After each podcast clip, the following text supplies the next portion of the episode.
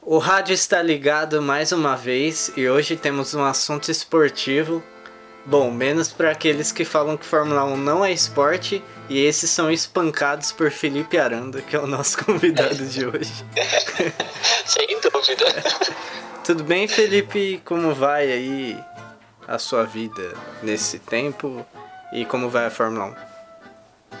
Tô bem, tô tranquilo, sobrevivendo aí nessa época de quarentena. Acho que todo mundo, né, teve que se adaptar, mudar bastante a rotina.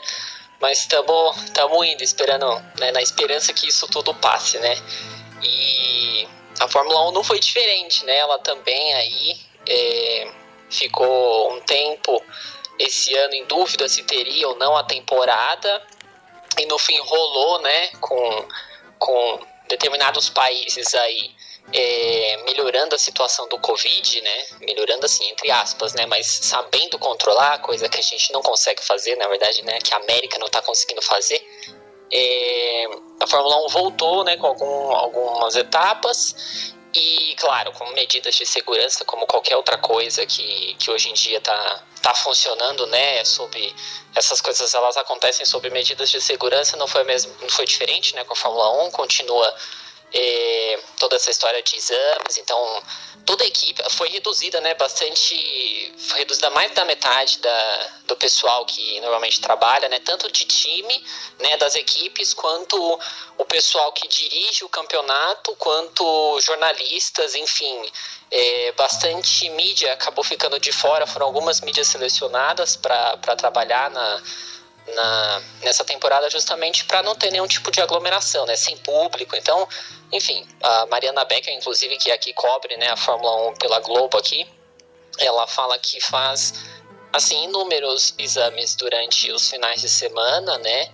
E, e todos eles vivem em bolhas, né? Para, por exemplo, eles não, não, não se misturam, é, é diretamente hotel, é, eles não ficam nos mesmos locais, enfim. Então, tudo tem que se adaptar, mas o importante é que está acontecendo, né? Pelo menos a gente conseguiu escutar de novo o carro funcionando e isso deixa a gente bastante contente. Sim, é, antes de eu entrar na pauta aqui que tá, eu tenho duas perguntas. A primeira para tirar a dúvida, as duas primeiras corridas foram no mesmo autódromo, né? Na Áustria, não foi? Foi um esquema que Isso, foram as, as duas foram lá. A, a Fórmula 1 ela tava com um pouco de dificuldade para montar o calendário, porque é, eu não sei se são 17, mas eu sei que a FIA, né, que é a, a, a, organização que comanda a Fórmula 1 e algumas outras fórmulas, ela tem um número de, fechado de, de etapas que ela precisa entregar no ano por contrato que ela tem com os patrocinadores, né? Então, como mais pro meio aí do ano antes, né, um pouco mais cedo no ano, estava muito incerto se teria, não teria, é, onde iria acontecer a Fórmula 1, então ela algumas algumas corridas elas acabaram se repetindo. E justamente as duas primeiras foram lá na Áustria em Spielberg, né, no, no circuito de Spielberg. E e aí foram dois finais de semana seguidos, né, de, de corrida no mesmo circuito. E a outra dúvida é outros esportes, é, principalmente o futebol que é mais famoso, né, vamos colocar assim, mas existe muita discussão da prepara preparação física dos atletas para poder voltar. É, pessoa que não sabe muito a Fórmula 1, o piloto precisa ter um preparo muito grande para voltar a correr e tal. É, você sabe como é que funcionou essa questão? É, se teve alguma diferença na volta dos treinos e tal, até nos tempos da, das equipes. É, assim, em questão de física, né, dos pilotos, eles têm aí seus preparadores que acompanham eles o ano inteiro, né? São sombras, assim, deles. Porque eles são, além de preparadores físicos, eles são, é, muitas vezes acabam se tornando amigos, enfim. É, acaba saindo fora de só essa, essa coisa de estar tá ali para quando o piloto for malhar e etc. Então, assim, é, vários pilotos nas próprias nas residências, eles têm ali seus equipamentos, então em questão de, de preparação física, é, eles conseguiram manter isso, né? É, eles têm treinos assim específicos, porque no carro de Fórmula 1, uma das questões que você tem é, que mais afeta os pilotos é a, a questão da força G, né? Que é aquela que empurra, dependendo da, da, da, do movimento do carro, você sente uma força muito grande no seu corpo, né? O seu corpo sendo empurrado para determinados locais ali, sendo pressionado por, por determinadas, determinadas partes do carro. Então, é, eles têm alguns treinos para justamente fortalecer essas musculaturas para resistir melhor à força G. Então, em preparação física, é, tudo assim, ó, eu acredito, né? Eu não, não posso fornecer detalhes porque isso é bastante fechado. A gente sabe do que a gente acompanha eles nas redes sociais que eles compartilham com a gente, né? É, mas é, eu acredito que em questão de preparação física eles conseguiram manter, justamente porque, como eu disse, a maioria tem aí sua própria academia em casa. Então, quanto a isso aqui. Já treino no carro, aí sim, isso foi algo que, que impactou um pouco a Fórmula 1, porque a, a gente teve lá o, no, no, começo do ano os treinos de inverno, né? No começo do ano, bem cedinho, os treinos de inverno. E, e os carros, eles, eles correram lá, né? Então a gente assistiu os carros correndo lá. As equipes, elas treinaram, né? Enfim, testaram os carros o máximo que elas puderam lá. Depois veio o Covid, né? E, e aí sim que impactou, porque do treino que eles têm de inverno, que é onde eles testam o, é o primeiro teste do carro em pista, né? Porque eles fazem o projeto do carro, eles apresentam para a FIA para ter aprovação do, do carro, né? Para a equipe poder utilizar aquele carro na temporada. Até, e depois esse carro. Que teve até a polêmica da Racing Point, que a gente pode falar mais para frente. Isso, a gente pode falar da, da Racing Point mais pra frente. Então, é, eles apresentam um carro, recebeu aprovação, depois esse carro vai ser testado na pista, é, eles testam em Barcelona, inclusive, é, e aí é nesse momento que eles vão justamente ver se o carro está correspondendo a tudo que a todas as expectativas, se o que eles tinham é, testado em túneis de vento, é, os números que eles tinham de telemetria, tudo, tudo aquela parte teórica, né, vamos dizer assim, se ele, o carro está correspondendo. Se ele está correspondendo, beleza, eles vão, fazem ajustes ali para melhorar ainda mais o carro. Se não está correspondendo, aí é o momento para eles pegarem e consertarem o carro, assim, né, no, no, que eles podem, porque eles também são limitados, no, depois que, que recebem a aprovação, eles são limitados no que eles podem fazer no carro. É, você não pode simplesmente construir um carro do zero de novo. Então, é nesse período até começar a temporada, que normalmente é em março, os testes de inverno são em janeiro, se não estiver louco, é, são em janeiro, é, eles têm esse período para trabalhar no carro. Com a quarentena, isso não aconteceu, né? Com o Covid, isso não aconteceu. Então, é, muitos trabalhos acabaram ficando parados, né? Eles não tiveram esse tempo porque você não pode, com isolamento, é, entrar, né, os seus funcionários todos ficarem dentro da fábrica, a gente sabe que não são poucos, então ficarem ali aglomerados, trabalhando para modificar o, o projeto. Então, sim, eles tiveram que pausar, né? Então, aí sim é, entra a parte do, do quão o, como impactou né, na, na questão do, das equipes e dos pilotos nesse teste, né, nesse, nessa preparação na parte do carro. Por quê? É, o piloto ficou muito tempo sem correr, né? Então ele fica sem esse. Sem contar que o, é um, um carro novo que ele recebeu ali no começo do ano, né? Ele ficou ali duas semanas testando, testando esse carro e depois ele nunca mais veio testar esse carro, ele só testou meses depois ali, num, num momento totalmente conturbado, é, enfim. Então, o que mais impactou no piloto foi justamente essa questão dele dele se separar do carro, né? Não só dele, mas também de toda a equipe se separar do carro, se separar de tudo o que normalmente eles, toda a rotina que eles têm é, antes, né, de pré-temporada, né? Então isso, essa foi a parte que mais é, ficou, ficou vazio, assim, né? Que faltou para que até acabou, vamos dizer assim, combinando em algumas situações inesperadas para algumas equipes aí quando a temporada começou, né? É, então a gente pode finalmente começar do começo. quando e como começou a sua paixão pela Fórmula 1? É, você Hoje você chega a estudar a história da Fórmula 1, os pilotos antigos, você gosta, enfim. Como funciona? Então, eu isso é engraçado porque eu vou dar um passo anterior que é a questão de carro, né? Eu tenho um interesse, eu me interesso bastante por carro, é, só que até é difícil falar o que no carro eu acho interessante, né? Se é barulho, se é questão mecânica, se é o design, se ele simplesmente é legal porque corre. Então, é, eu, eu sei que eu, eu sou uma pessoa que gosta de carro, mas eu também não sou aquela pessoa que, que sei lá, se você começar a fazer uma chamada, eu vou saber te falar todos os modelos e opcionais e anos e enfim, e montadoras. É, eu mas isso é fato, isso foi uma coisa que sempre esteve comigo, porque eu até estava pensando outro dia nisso. Se eu olhar, por exemplo, os jogos que eu costumo jogar, que eu jogava antes, enfim, quando menor e para cá também, é, jogos de corrida sempre estiveram no, entre os meus favoritos aí, né? Perdi muito tempo jogando, perdi no bom sentido, né? Mas jogando Gran Turismo lá nos consoles mais antigos. É, Burnout foi um jogo que eu joguei pra caramba, né? E me diverti muito também no, nos consoles. Mario Kart. É, então sempre tem Need for Speed e começa a vir um monte. Sempre tem um jogo de corrida no meio, né? Eu gosto de jogo de corrida e jogo de tiro.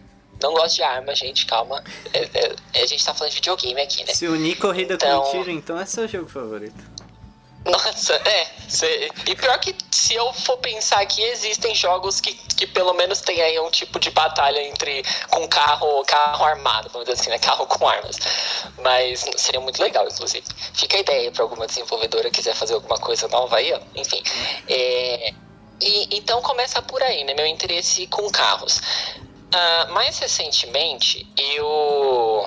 Foi 2018, eu acho eu comecei, eu saí de um trabalho que eu tava, fui fazer estágio, eu estagiei numa agência de publicidade, marketing, e ela tinha o trabalho de gerenciar redes sociais, né? E estagiário era nessa empresa eu fui o carinha que responde os outros no Facebook. E aí uma das, das empresas é, clientes dessa dessa empresa que eu trabalhei foi a Honda.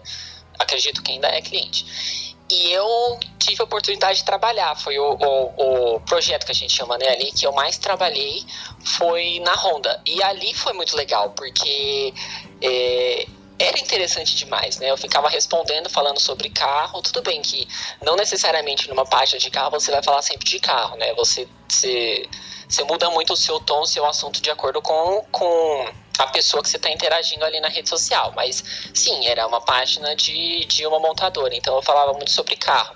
Às vezes eu ia até um pouco além, fazia umas brincadeiras que o povo nem entendia. Por exemplo, tem alguns podem conhecer, mas o motor da Honda, o VTEC, né? Então ele tem um, um é um motor muito um sistema muito icônico na na Honda ficou muito famoso por conta do barulho que ele faz no, no motor quando ele é ativado, e aí eu usava isso, brincava, e muita gente na rede social não entendia, mas tudo bem, eu fazia minha brincadeira e ficava feliz.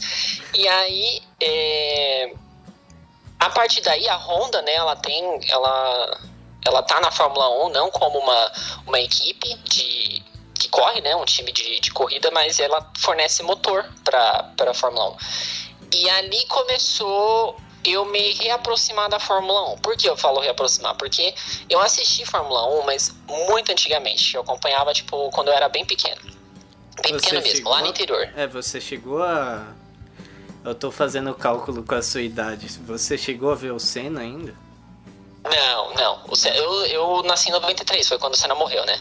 Não, foi em então, 94, é um ano antes. Um ano. É. Então, eu achei não. que você ia falar, assisti. não, não, eu eu vi o Fanjo, aí o pessoal do Reboot ia tirar sarro.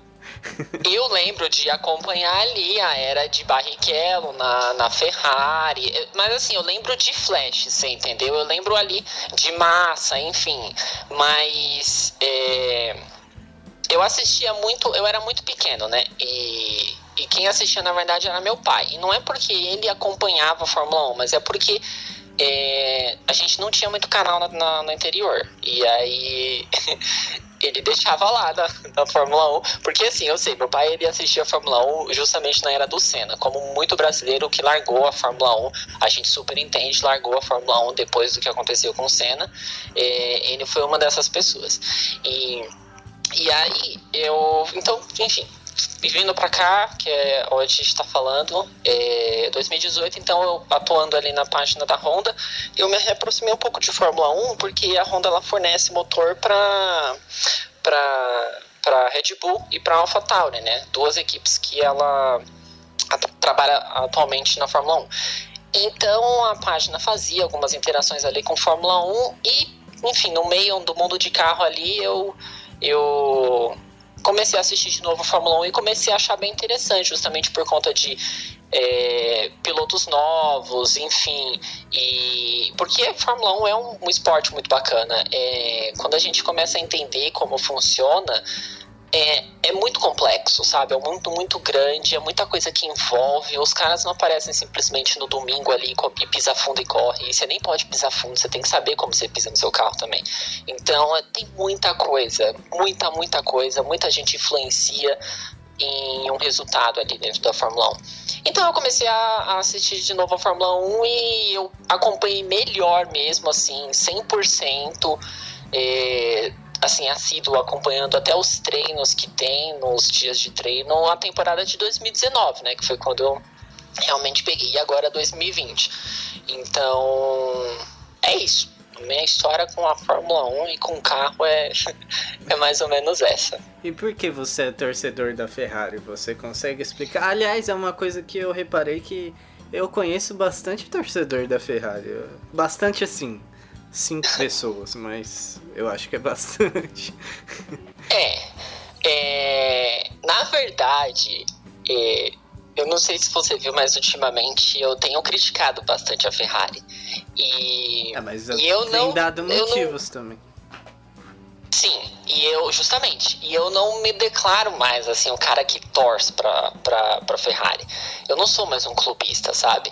É, e tem vários motivos. Se a gente primeiro for pensar exclusivamente sobre Ferrari, é, eu não, não, não, não, falo hoje que eu não sou mais clubista porque a Ferrari está num momento muito ruim. Não é, não tem nada a ver. É, eu falo por conta de, principalmente, que eu entendi com o que está acontecendo com o Vettel.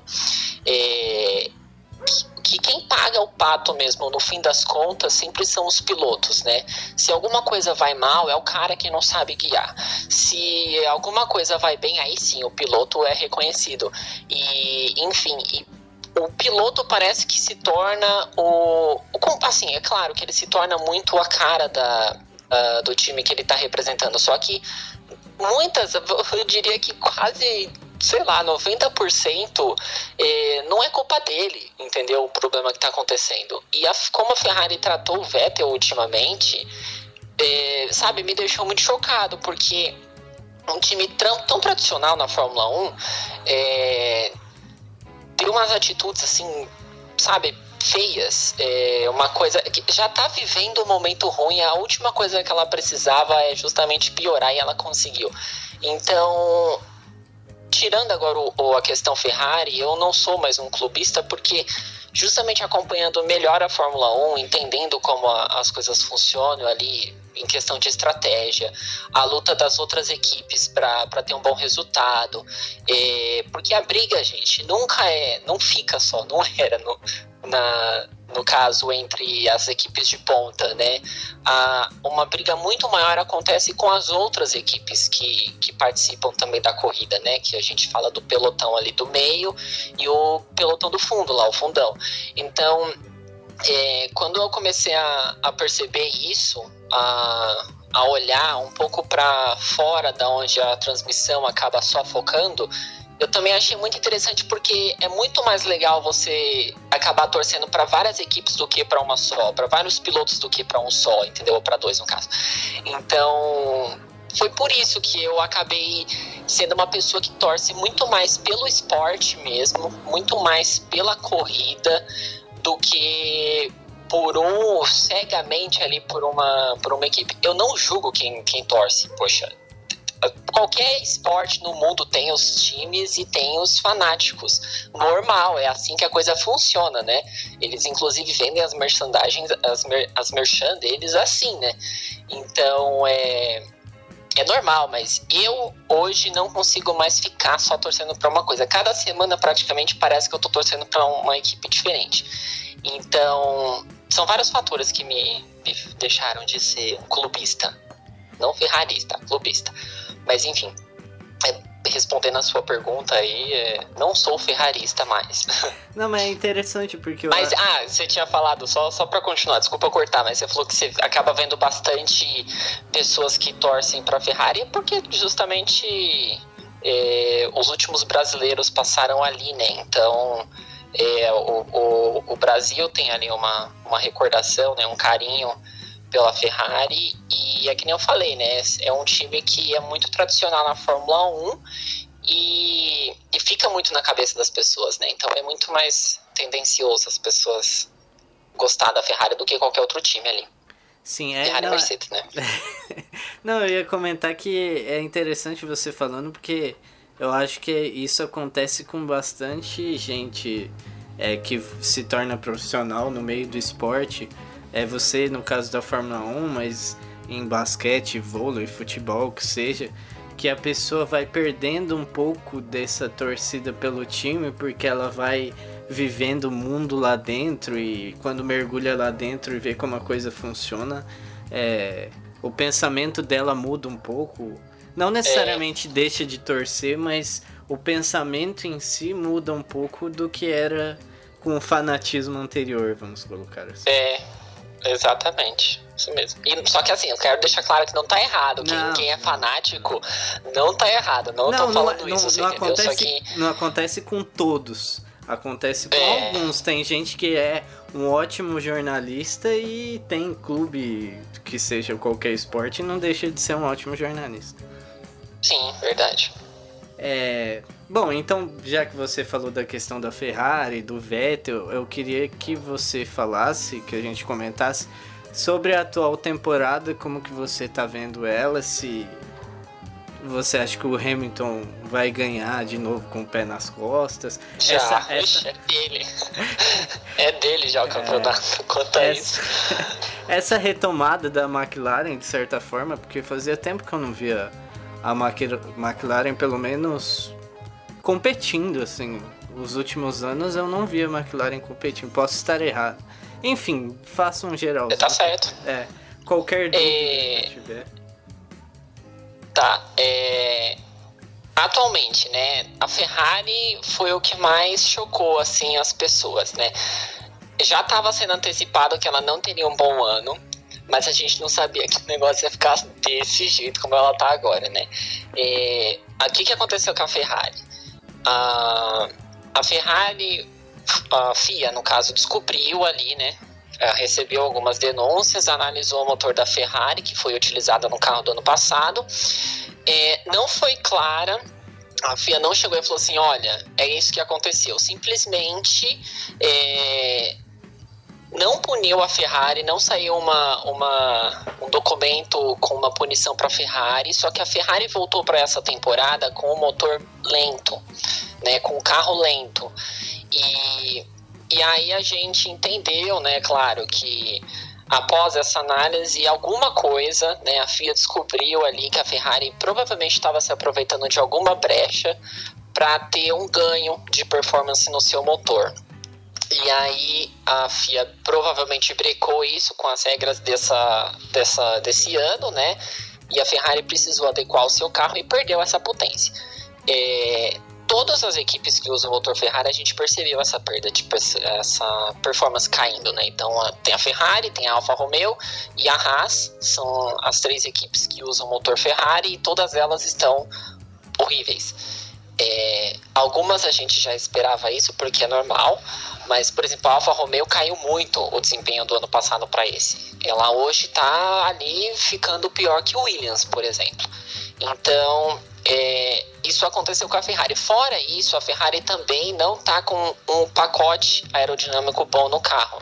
É, o carro que ela apresentou nos testes de inverno, quanto a isso, ela foi super clara é, ela falou que o carro não estava é, correspondendo ao que é, aos números que eles tinham obtido lá no túnel de vento, nos testes que eles faziam durante a construção do carro.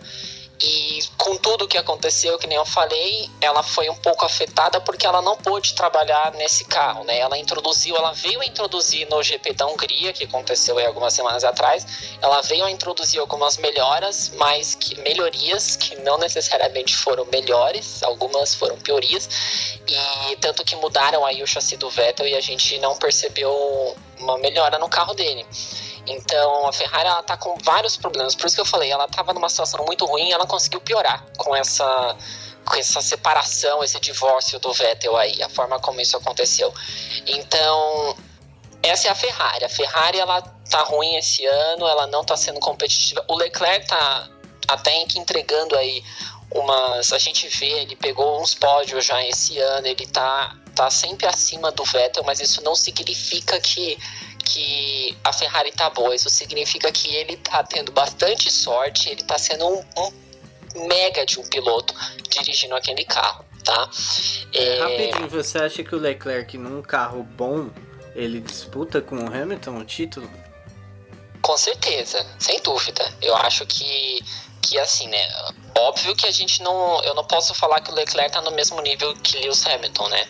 A gente não consegue falar isso agora justamente porque ele não tem o mesmo, o mesmo tanto de estrada que o Hamilton tem, de experiência que o Hamilton tem.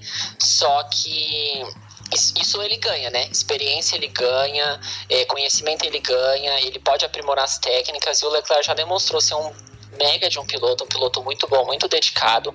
E ele é dessa geração que, cara, sangue no zóio, entendeu? Quer ganhar, quer, quer conquistar ali o seu, o seu lugar dentro da Fórmula 1. E ele tá numa equipe que era um sonho para ele, né? Já assim, logo de começo, o cara tá no segundo ano dele de Fórmula 1, ele já tá na Ferrari. Então, é, sim, o que ele precisa é de um carro bom.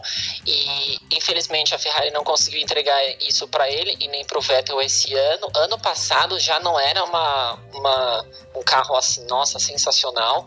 Mas é difícil também a gente querer comparar alguma coisa com a Mercedes.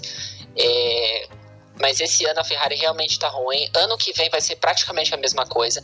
Se a gente for pensar mesmo, o resultado que a gente tiver no final do ano, quando acabar essa temporada, a gente pode parcialmente aí replicar para o ano que vem, porque não vai ter mudança significativa nas regras para o ano que vem. Teria, a Fórmula 1 vai mudar pra caramba, 100% a partir de 2022, vai entrar um, um novo modelo de carro, né? Eu falo não só um carro novo sendo construído, mas com um pacote aerodinâmico diferente, um carro totalmente diferente, uma nova geração da, de carro e de campeonato com novas regras, um teto orçamentário diferente, distribuição de prêmio diferente entre as equipes. Então a, a Fórmula 1 a partir de 2022 vai mudar. Seria a partir do ano que vem. Só que por conta do Covid, a FIA decidiu adiar para para 2022. Então, ano que vem vai praticamente permanecer os mesmos carros, as mesmas regras, tudo igualzinho. Então, a gente pode até falar que o resultado vai ser praticamente o mesmo. É, mas voltando a falar aqui da temporada atual, então a Ferrari está nessa situação. Você falou que a McLaren está tendo uma melhora, ela está mesmo, ela evoluiu bastante. É, isso é resultado de um trabalho bom que a equipe está fazendo, que os engenheiros estão fazendo no carro, e também de pilotos bons, né? Ela tem aí o Lando Norris, que é o piloto mais novo. Ele é o mais novo agora, eu tô em dúvida. Ele e Alexander Albon, acho que o Norris é o mais novo, sim, na Fórmula 1 hoje. E é um piloto bom também, ele é dessa geração que nem eu falei, sangue no zóio. E ele é um cara muito bacana, né? Ele é um cara. A, a, McLaren ela tá com um time muito legal. O Lando Norris e o Carlos Sainz são dois pilotos assim bastante carismáticos, eles têm um humor muito próximo, muito bacana.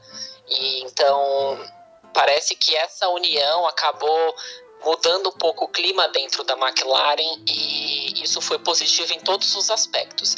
Ainda está um pouco instável a, a, McLaren esse ano. A gente vê que em algumas, algumas corridas ela vai muito bem, em outras não. Mas a gente sabe que também é difícil você ter um, um carro que vá bem em todo tipo de, de circuito, né? É, isso é normal, então acontecer mesmo essa, esse zigue-zague, essa montanha russa aí. Acontece até com equipes maiores que já estão mais envolvidas, mas a, a McLaren tem a melhorar. Para ano que vem, ela vai usar, ela usa hoje o motor Renault, ela vai usar o motor Mercedes. Então, pode ser uma mudança muito boa, né? Porque em questão de motor é um motor melhor. Só que também vai, vai assim necessitar, né? Vai precisar de uma adaptação dos pilotos, da, o carro também, né? Para receber aquele motor. Enfim, pode ser uma mudança muito positiva ou, ou nem tanto, mas com certeza vai ser. Eu tenho os, o feeling que sim. Isso pode ser uma coisa muito boa para a McLaren ano que vem. É, Mercedes, gente, Mercedes é o melhor time hoje, né? Que tem o, o melhor carro, pilotos bons. É, o, com certeza o Hamilton vai ganhar esse ano, é, isso não é, tenho dúvida. Eu sei que você, como você falou, você começou a acompanhar para valer assim, não faz tanto tempo. Mas eu tenho a impressão que existe ainda uma certa, um certo medo de falar que o Hamilton é um dos melhores pilotos da história. Qual é a sua opinião sobre isso?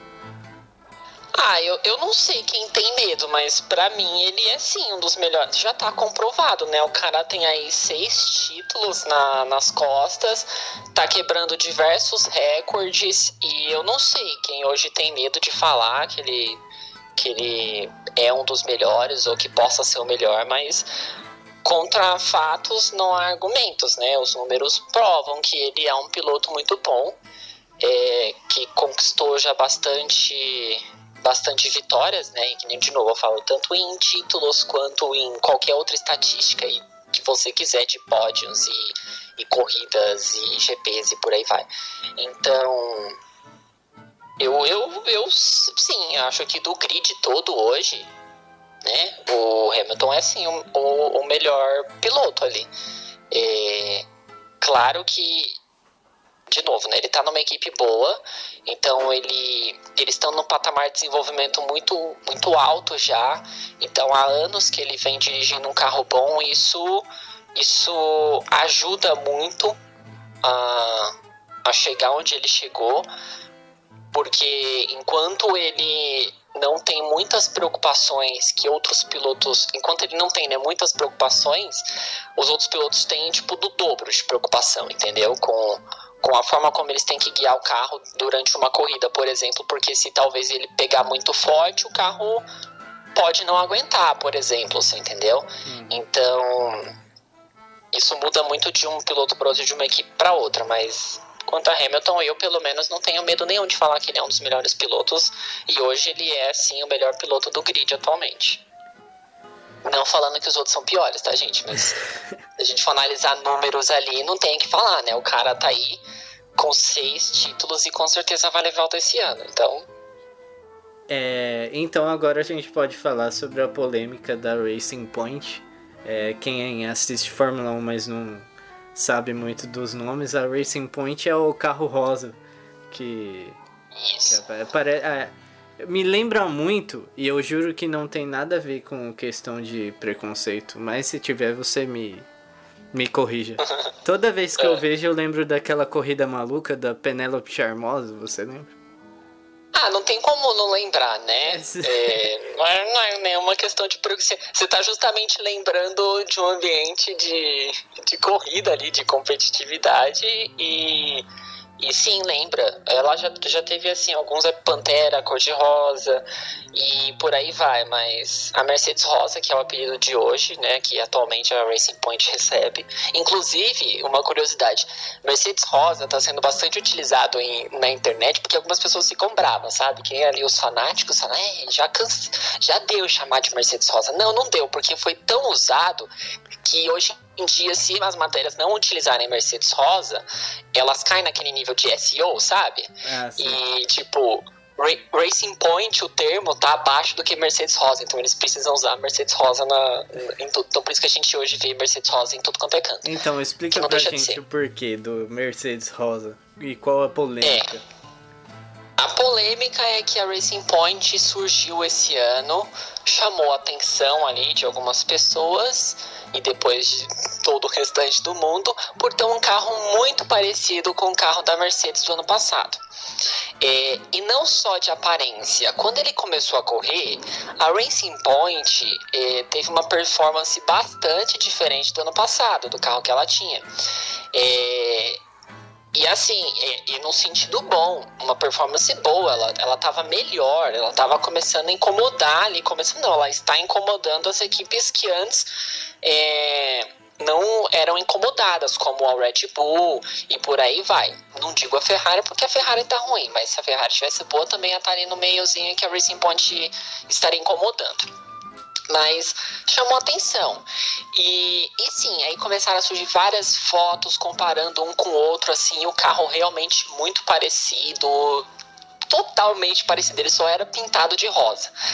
E e aí uh, começou o campeonato, o Racing Point conquistando lugares, ficando aí entre os cinco primeiros, seis primeiros e por aí vai. É, e recentemente a Renault pegou e falou, né, uh, chamou atenção. O que, que acontece? Um carro na Fórmula 1, é, ele pode você pode comprar partes do seu carro de outras equipes que fabricam, né? Então, não tem problema nenhum a Racing Point comprar algumas peças da Mercedes. Inclusive o motor é da Mercedes, mas enfim, o motor é outra coisa da, da questão do chassi, você pode comprar, você pode comprar peças de outras montadoras ali dentro. Só que você tem um certo limite ali, né? A FIA ela autoriza que você compre algumas peças, só que você precisa fabricar algumas também. Então, você não pode simplesmente copiar um carro 100%, porque Imagina se a gente tivesse todo mundo ali copiando o carro da Mercedes. Seria interessante, porque ia ter competitividade, pelo menos. Mas enfim. É, então a FIA regulamentou que você pode comprar algumas peças e outras você precisa fabricar. A Renault, muito esperta, muito observadora, prestou atenção no duto de freio. O duto de freio é uma peça que fica ali é, bem presa bem perto da, da roda ali, né? E ela, ela recebe ar, ela conduz o ar que, que, que vem, né, que o carro em movimento recebe, para resfriamento ali do sistema de freio. E aquela peça, por fora, ela, ela não é uma peça muito grande, mas por dentro ela é muito complexa. E essa peça, ela não está na lista da, da FIA em que você pode comprar de outras equipes. Esse ano, né? Ano passado ela estava, esse ano ela não está. Então você precisa fabricar o seu duto. E aí a Renault falou, falou olha, FIA, seguinte, tá muito parecida essa peça da Racing Point com a da Mercedes. O carro inteiro tá parecido, entendeu? Mas a Renault achou ali a brecha. Falou assim: olha, investigue isso aqui porque tá estranho isso aqui. Eles copiaram. E sim, como por ser uma peça tão complexa, você só consegue copiar é, se você tiver o. Agora eu não vou te saber te falar se o nome que eles dão é planta, projeto, enfim, mas se você tiver realmente ali o esquema daquela peça, sabe? Tipo, o, o cara que projetou fala assim, olha, tá aqui, é assim, você para projetar tem que fazer desse jeito. Porque o, a olho nu você não consegue, tirando uma foto você não consegue reproduzir. E a FIA investigou e realmente a, a Racing Point foi punida uh, recentemente por usar uma peça de outra equipe, por copiar uma peça de outra equipe 100%, né? Ela não, não fabricou aquela peça, só que a, a FIA deixou ela continuar usando. A, a, Racing Point, no caso, perdeu os pontos de, de nos, no campeonato de construtores e ela teve que pagar uma multa, acho que de 400 milhões de euro. 400 Eu acho que milhões sim. é muito, não é? Eu posso não, pesquisar aqui. Esse povo? 400 não, é não, milhões? Nossa, eu vou pesquisar. Aqui. Imagina. E aí, é...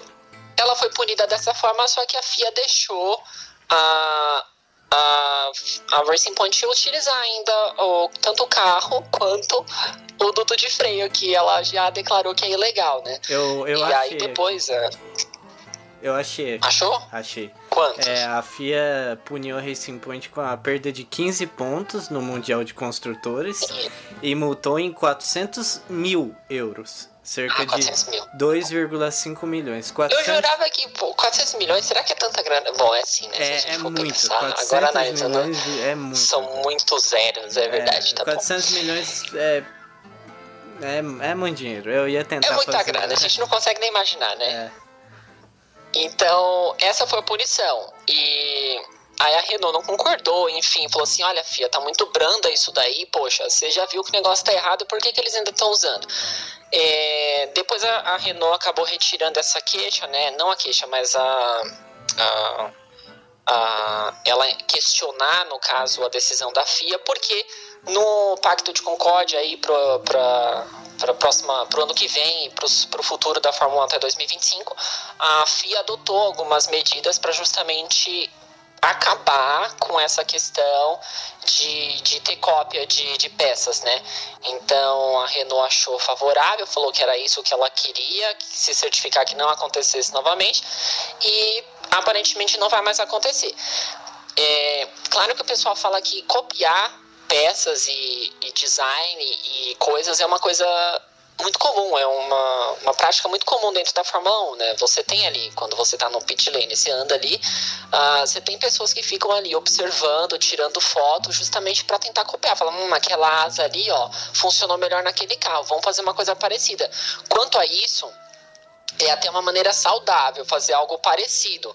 Eles não vão conseguir fazer 100% porque você não tem o, o, projeto né, daquela peça, que não foi o que aconteceu com a, com, a, com a Racing Point, que sim, pegou e copiou.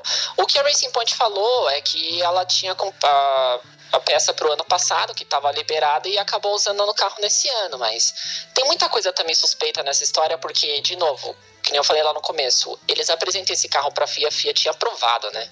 Então é, fica muita coisa tipo, como assim, né? Então, será que não tá meio falho a questão de, de quem tá fazendo ali a auditoria desse carro no começo da temporada, né? Na pré-temporada?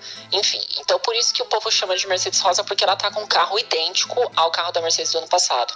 E é real, é idêntico mesmo. E tanto até em performance ela tá não com uma performance igual, mas uma performance superior ao carro que ela tinha no passado. Mas aí a gente já entendeu que para ano que vem isso não vai acontecer. Assim, não digo também acho que não acontecer uma nova cópia, porque como o carro vai ficar o mesmo, a equipe não vai precisar construir, então a gente vai ter o mesmo, mas de 2022 para frente a gente já não vai mais ver um caso de uma Mercedes amarela, uma Mercedes é. azul e por aí vai. É, a última pergunta para encerrar, que talvez a resposta seja longa ou não. Recentemente a gente teve os protestos do caso Black Lives Matter, enfim, que afetou a Fórmula 1 também, principalmente por causa do Hamilton. Então eu gostaria que você falasse se você acha que a Fórmula 1 ainda é um ambiente muito preconceituoso no geral, é, na questão dos pilotos, na questão das empresas e na questão das torcidas também, até por ser algo que ainda é, é ligado à elite e tal. Eu queria que você falasse sua opinião, por favor. É, o, o Hamilton, não só esse ano, mas desde sempre, ele lutou bastante pela, por causas, né, principalmente pra, por conta do racismo. E ele, assim, como pessoa particular, né, o, público ali, né, ele sozinho, vamos dizer assim. Então, ele sozinho lutou há muito tempo ele vem lutando contra, contra o racismo, organizando eh, protestos, eh, assim, organizando combates, vamos dizer, né? Eh, eventos. E para esse ano, a, com tudo o que aconteceu no, no mundo, em relação ao, ao racismo, ao movimento Black Lives Matter, uh, ele pressionou bastante a FIA, a organização, para tomar uma frente nisso, né? Tipo, já deu, a Fórmula 1 nunca se posicionou, nunca fez nada para oferecer suporte às minorias e minorias que eu falo, né, não, não a questão dos, dos negros, mas o racismo e outras e minorias. E, então ele pressionou e a FIA criou né, um, uma, uma campanha que é a We Race as One, é, nós corremos como um, e, e ela tá. A, todas as corridas, né, antes de começar as corridas, eles fazem um, um, protesto ali, né? Todos os pilotos se ajoelham, nem todos, mas os pilotos param para refletir, para conscientizar, para transmitir, né? Para o mundo inteiro aquele momento de reflexão em tudo que está acontecendo.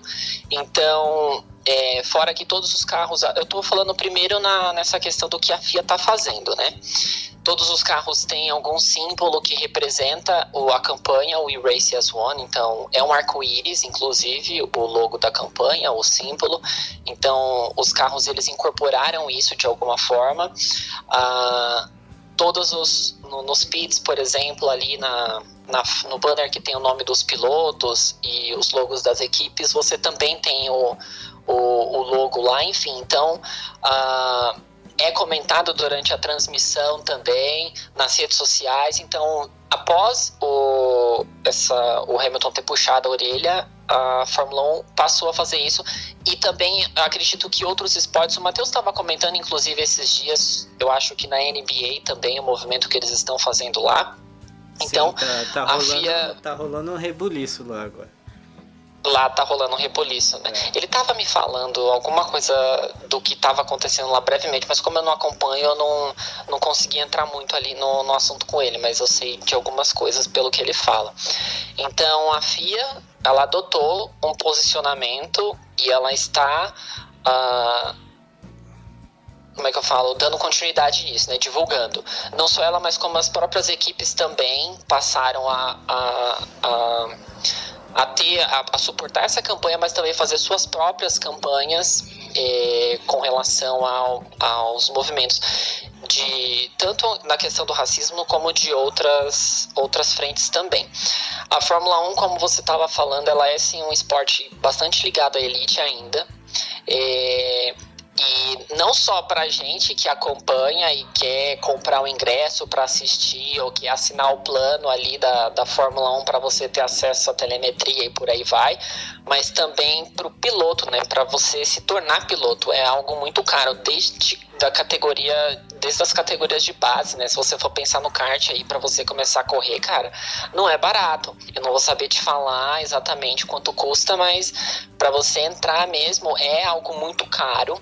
É, e, e daí só vai, isso só aumenta, né? Então você só consegue se você tiver, ou você, sua família for realmente muito rica, ou você ter patrocinadores, né? E então é um esporte que desde a categoria de base ele já dificulta muito o acesso a, a profissão, né? E o Hamilton já falou diversas vezes aí o quanto a família dele se, teve que se sacrificou para conseguir colocar onde ele ele para conseguir incluir ele né no automobilismo. Então é, eu acho que o que a FIA precisa fazer é não só criar essas campanhas e mensagens e posts e, enfim, é, fazer essas ações que ela tá fazendo, mas ela precisa rever justamente isso, você entendeu? Se ela olhar ali, a galera é branca, você entendeu? A maioria veio de berço. Então, é, e é assim em todas as categorias. Né? Por isso que a gente vê bastante filhos de piloto, de ex-pilotos sendo piloto, porque o cara já é do meio, já conhece bastante coisa, tem bastante influência, tem uma grana ferrada e conseguiu emplacar o filho lá. E, então, isso precisa precisa olhar desde o começo, sabe? Não é fazer sua campanha no caso da Fórmula 1, precisa voltar e falar, cara, por quê que é tão caro desse jeito, né? E, se a gente não acabar com isso, não melhorar isso aqui, a gente não vai conseguir ter representatividade no nosso esporte. E, e não tem mesmo. E se a gente, além da, da, do racismo, né, a gente tem hoje apenas o, o Hamilton como um piloto, a gente tem o Hamilton como um piloto negro, a gente tem um piloto tailandês, que é o Alexander Albon. Então, a, a gente vê que, assim, se a gente for abrir, eu não conheço nenhum piloto homossexual, por exemplo, então é, não se, sei lá, ou não se assumiu, ou que realmente não é, mas enfim, a gente vê que falta muita representatividade. Mulheres, a gente tem hoje a. a a única chefe de equipe ali é a Claire Williams, né? Que é a filha do Frank Williams, que comanda o Williams. É, ela comanda depois que o pai não conseguiu mais, mais tomar conta da, da, do time justamente pelo acidente né, que ele sofreu lá atrás, enfim. A gente tem uma chefe, né, mulher de equipe. E se você for olhar mecânicos, são homens e por aí vai. Então, é, é um, um esporte que realmente precisa melhorar bastante essa questão da representatividade de novo, não só com campanha, mas precisa rever por que, que tá tão fechado assim, né? Em algum lugar tá represando uh, bastante. Tá, tá fechando o, tá funilando, né? Em algum momento ali, uh, bastante pessoas estão ficando de fora e só tá entrando essa galera que praticamente já, já tá dentro do esporte, né? Então enfim, é algo que precisa sim ser trabalhado. Então é, eu gostaria de te agradecer pelo programa, pela conversa. É, a Fórmula 1 é algo que, para ser sincero, eu comecei a ver também mais recentemente, com mais atenção nesses quesitos que você chegou a citar, é, uhum. de como tem estratégia dos carros e tal. É, porque quando era criança eu assistia muito pouco, até pela questão que você falou do Brasil ter largado um pouco mão depois do Senna. Aí teve ah, até um é? período bom do Massa, que depois caiu novamente. É... Sim. Mas enfim, eu gostaria de te agradecer a participação. É, para quem não sabe, o Felipe faz parte de outro podcast que chama Reboot Cultural. É, ele tá no Spotify, tá em todos os dos meios, como é que chama? Os streamings, é isso? Os agregadores, agregadores aí, né, de podcast. É, é então tem, tá. Tem vários aí. É, você quer fazer um merchan do seu podcast? Eu, eu faço, ele é, muito, ele é muito bom, ele fala de cultura pop, ele tem uma edição sensacional do Felipe, é ele que edita. Quem mais? Pode falar mais. não, então, a gente tem lá, né? Somos todos, inclusive o Gabriel, né? Eu conheci da faculdade. É, e a galera do Reboot Cultural também. Somos todos amigos aí da faculdade. E a gente faz o Reboot Cultural. Todas as redes sociais é rebootcultural.com. Ou todas as redes sociais é Reboot Cultural. A gente tem um site também, rebootcultural.com. E a gente fala de cultura pop, então a gente comenta aí sobre games, músicas, filmes, séries, critica, grita, enfim, briga. A gente, a gente faz cada, cada episódio uma coisa diferente lá relacionada ao mundo da cultura pop. Então, convido vocês a escutar aí e depois dá um alô lá pra gente se gostou. Beleza. Bom, esse foi mais um Rádio Ligado. Até o próximo. Ah, é, você falou do seu, eu obrigatoriamente tenho que falar do meu. Segue lá o nosso Instagram, que é Fale com o Mestre, é só procurar lá Fale com o Mestre, que lá tem todas as novidades e escuta a gente no Spotify. A gente também está na Rádio Marca Brasil, terça, seis da tarde, quinta, sete e meia da noite. Alô, Marquinhos! Graças ao professor Marquinhos. Valeu, Felipe, e até a próxima. Tchau. Falou, imagina. Um abraço.